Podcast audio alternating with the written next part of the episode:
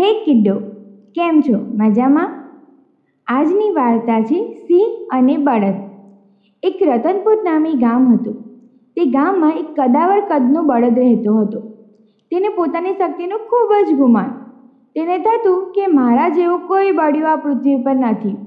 તે બળદને ગામ આખું ટૂંકું પડવા માંડ્યું. આથી તેણે એક દિવસ વિચાર કર્યો કે મારે હવે મારું સામ્રાજ્ય વધારવા માટે જંગલમાં જવું પડશે. અને તે તો જંગલની તરફ ચાલી નીકળ્યો.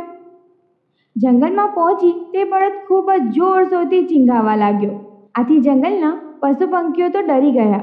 તેઓ આજ દિન સુધી આવી ચિંગાર ક્યારેય સાંભળી ન હતી. બળદની ચિંગાર સાંભળી જંગલનો સિંહ પણ ડરી ગયો. બાદમાં તે દોડતો દોડતો બળદની દિશામાં ગયો અને સામે જ મહાબળવાન બળદને જોઈ સિંહ તો ડરી ગયો. બાદમાં તેણે બળદની જંગલમાં આગતા સ્વાગતા કરી. એ જોઈ બળદ તો બધો ફૂલાઈ ગયો. અને પછી તેણે હુકમ કર્યો, આજથી હું જંગલનો રાજા છું. આ સાંભળી સિંહ અને આ પશુ પંખીઓ બળદની જય ઘોષ કરી નાખી. આમ જંગલનો રાજા બળદ બની ગયો. આમ બળદની ખુશીનો તો કોઈ પાર જ ન હતો. ધીરે ધીરે તે બળદનું શરીર ગંઠીલું, સ્ફૂર્તિલું, જોમવંતું હતું, તે બેડોળ બની ગયું. તેનામાં ઊભા થવાની પણ શક્તિ હવે નહોતી રહી. જંગલના પશુ પંખીઓ પણ બળદના જો હુકમથી હવે કંટાળી ગયા હતા.